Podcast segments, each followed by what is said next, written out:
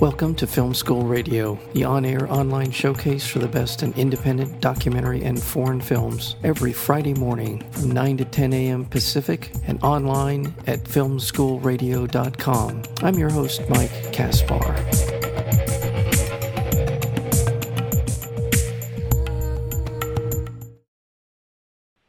The Look of Silence is Joshua Oppenheimer's powerful companion piece to the Oscar nominated The Act of Killing. Through Oppenheimer's footage of the perpetrators of the 1965 Indonesian genocide, a family of survivors discovers how their son was murdered as well as the identities of the killers. The documentary focuses on the youngest son, an optometrist named Adi, who decides to break the suffocating spell of submission and terror by doing something unimaginable in a society where the murderers remain in power. He confronts the men who killed his brother and while testing their eyesight asks them to accept responsibility for their actions. This unprecedented film initiates and bears witness to the collapse of 50 years of silence. We're joined today by the director of the Look of Silence, and that would be Joshua Oppenheimer. Joshua, welcome to Film School. Thank you so much. It's great to be here. Yeah, um, you know, I, I, I've just described in what the film is about, but this film and its companion piece, The Act of Killing, presented you with an, I would say, almost unprecedented opportunity. Um, I want want to talk a little bit about how that window between the time when The Act of Killing came out and the time that you were working on the follow up, The Look of Silence, those circumstances, because I think that's what gives The Look of Silence so much power is its ability to navigate these uncharted waters where the perpetrators are still in power, and I, I think it's an important. So, describe for our listeners a little bit about that that opportunity as it presented sure. itself. So, so it's there's never been a film before this where survivors confront perpetrators who still hold a monopoly on power because it's too dangerous. And when I returned to Indonesia in 2012 after editing The Act of Killing, but before it had its first screenings, uh, I sat down with the main character, Adi Rukun, the, ma- the man who had encouraged me to actually film the perpetrators, de- start filming the perpetrators a decade earlier. And I said, What do you think we should do for this second film? And he said, I've spent seven years watching the footage you shot with the perpetrators. Uh, and it's changed me and i need to meet them. I need to confront them. I need to see if they can take responsibility for what they've done. And at first i said absolutely not. It's too dangerous. There's not never been a film like this before.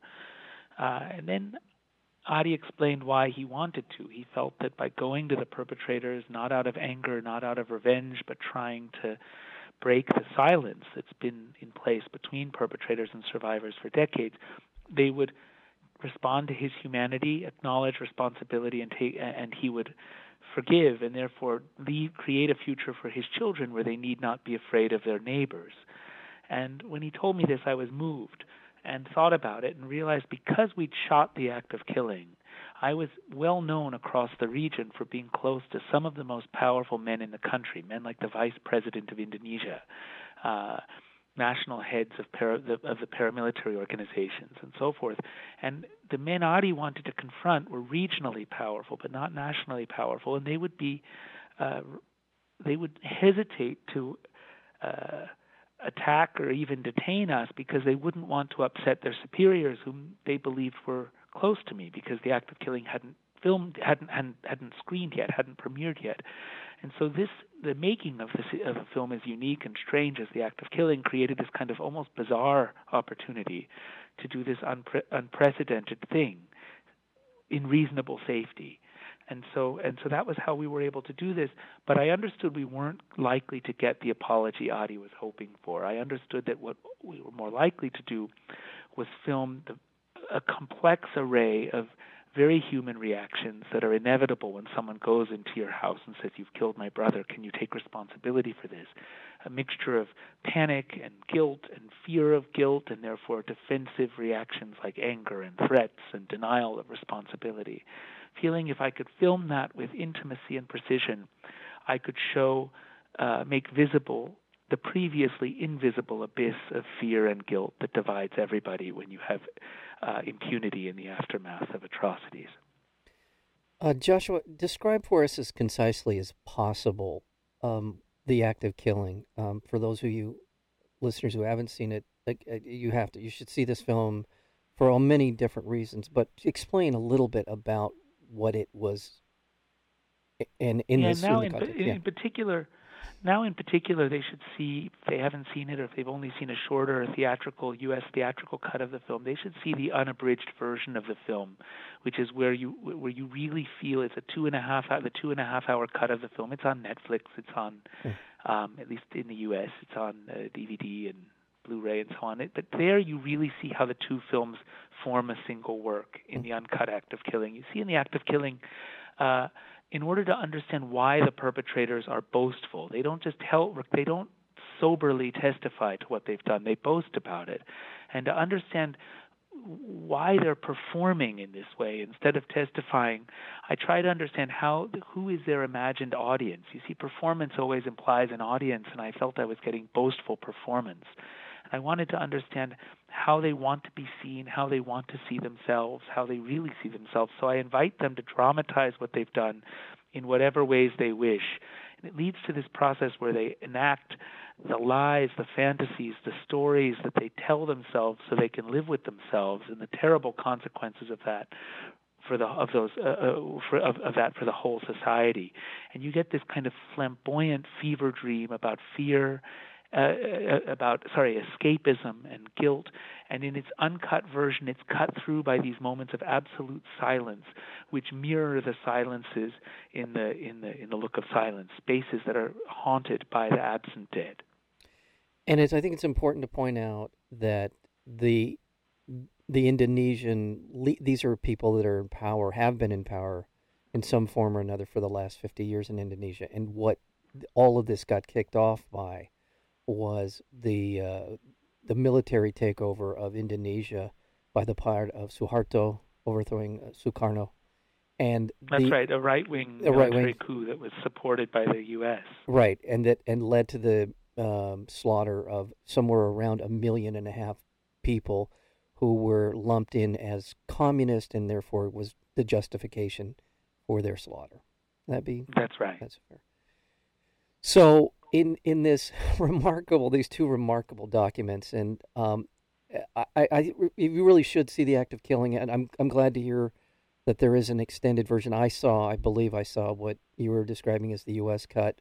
Um, the this unbelievable um, bravado of these people who described in gleeful terms the the the deaths of tens of thousands of people that they were responsible for now, Adi is a remarkable person, and I in the film, uh, The Look of Silence, you often shoot him watching footage. You don't see what he's actually seeing, but you you you watch his face, and in that face, in his expression, you see you see so much. Um, tell me a little bit about what went into your decision to to show him watching footage, and and why you wanted to, to do that.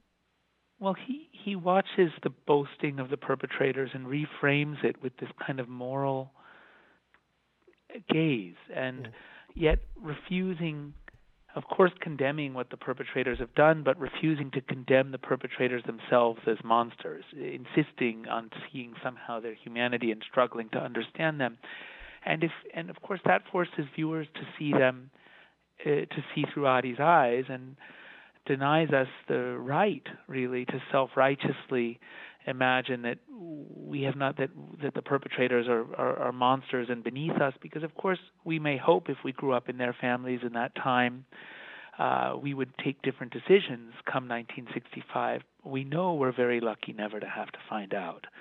And uh, in that sense we become implicated. We start wondering what uh, we start thinking about impunity in our own society and whether we look at it with the moral clarity that Adi is with which Adi's framing through his gaze uh, the, these are this, this this sort of surreal artifacts of impunity that the, that the perpetrator's boasting constitutes. We see we do see what he's watching, although it's true most of the time we're watching him watching, and it it, it becomes this also this metaphor about seeing. It, it's one of the layers of meaning in the title of the film, "The Look of Silence," and it's it's about how does it's raising the fundamental question how does one respond to this? And in the case of adi he responds with this extraordinary inevitably part at least partly doomed effort to go and confront the men who killed his brother something that's highly dramatic as well as being emotionally uh, emotionally gripping emotionally rich rather. We're speaking with uh, joshua oppenheimer. He's the director of the new film the look of silence as well as the act of killing oscar nominated uh, film from 2014 or do I, is that right 2014 was when it was oscar nominated um, right. now again, Adi, as a, a, a, I don't know that you could have asked for a, a, a better, I say, vehicle. I mean, conveyor of what you're talking about than him, given this sort of metaphor of him as an optometrist giving sight to the uh, to the perpetrators of these uh, of this slaughter, and as well as his family, Rohani, his mother, and is it Ruku, his father, who's uh, Rukun. Rukun, pardon me and they are uh, they are standing for the thousands and thousands of families that suffered so so tremendously in all of this.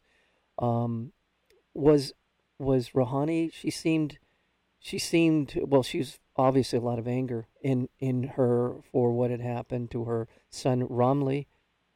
And tell us a little bit about his death and what that came to represent to many of the people in Indonesia.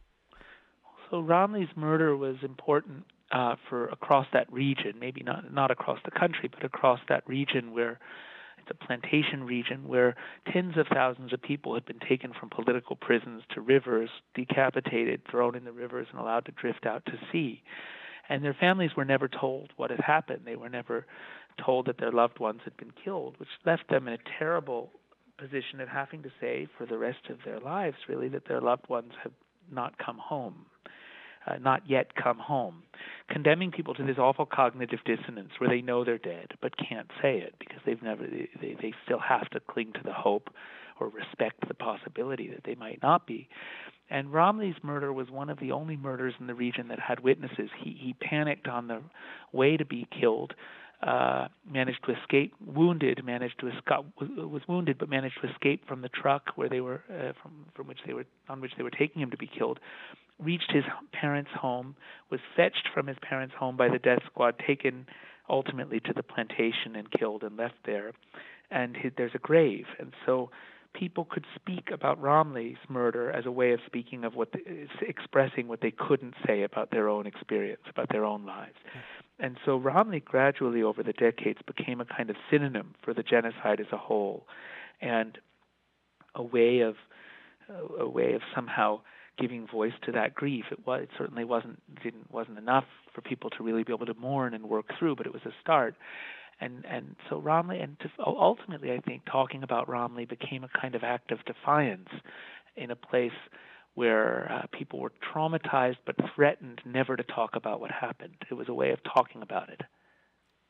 And and in the last couple of minutes, there's two things I'd really like to to kind of talk about, and that is that many of the people, we mentioned it earlier, but I, I think it's something that bears repeating. Many of the people who were responsible for this genocide or the, their surrogates passing it down to uh, the next generation uh, are in power. And again, that's one of the remarkable things about the Look of Silence is that while while the powerful who, were in some way responsible are still accountable and still in power, there's that part of the story which is amazing. But also, um, let's talk about some of the positives: the act of killing, uh, the its uh, impact on Indonesia and the politics and the social side of it, as well as now the look of silence. Uh, you, this must feel very gratifying to you. But talk a little bit about the reaction to the two films in Indonesia. So the act of killing has helped catalyze a fundamental transformation in how Indonesia talks about its past. The mainstream media now talks about the genocide as a genocide. They talk about the terrible legacy of fear and corruption and thuggery that the, has, characterizes the perpetrator's regime, and now the regime of the perpetrator's proteges, the, the, the successors. Um, in a way that people couldn't speak before. Before the act of killing, the mainstream media, with very few exceptions, was silent about the genocide or else celebrated it as a heroic extermination of the Indonesian left. Now it's talked about, and people. It's I don't think this is something. It's not something people didn't know about. The film has come to Indonesia like the child in the emperor's new clothes, allowing people to talk about what they'd been too afraid to say before. Uh, the the film screened thousands of times, and then we put it online for free for all Indonesians to download or stream. Uh, it, it's now it's streamed. Uh, it's been seen uh, in millions of times that way. For it's available only in Indonesia that way, but it's available. And in, and then finally, when the film was nominated for an Academy Award, the government of Indonesia made this statement: "We know what happened in 1965 was a crime against humanity. We will have reconciliation, but in our own time."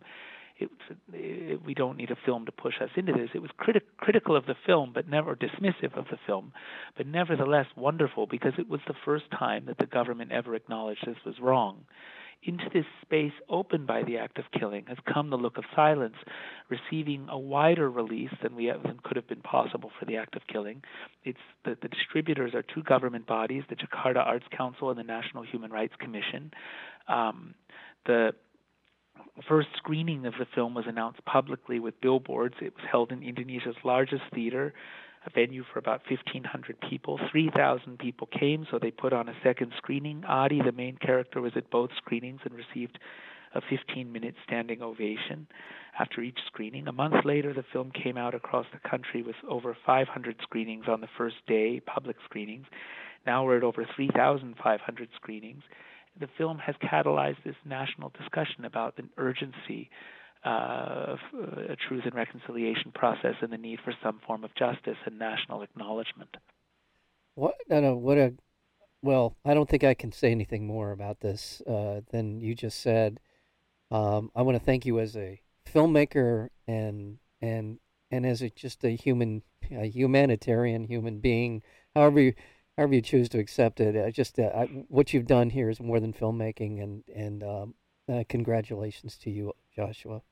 Oh, thank you so very much. Take care. That's the director of the film The Look of Silence, Joshua Oppenheimer.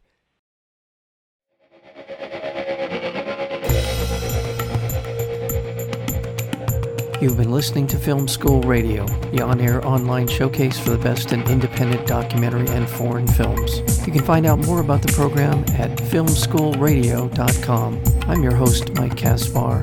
Thank you for tuning in, and we'll see you next week with another edition of Film School Radio.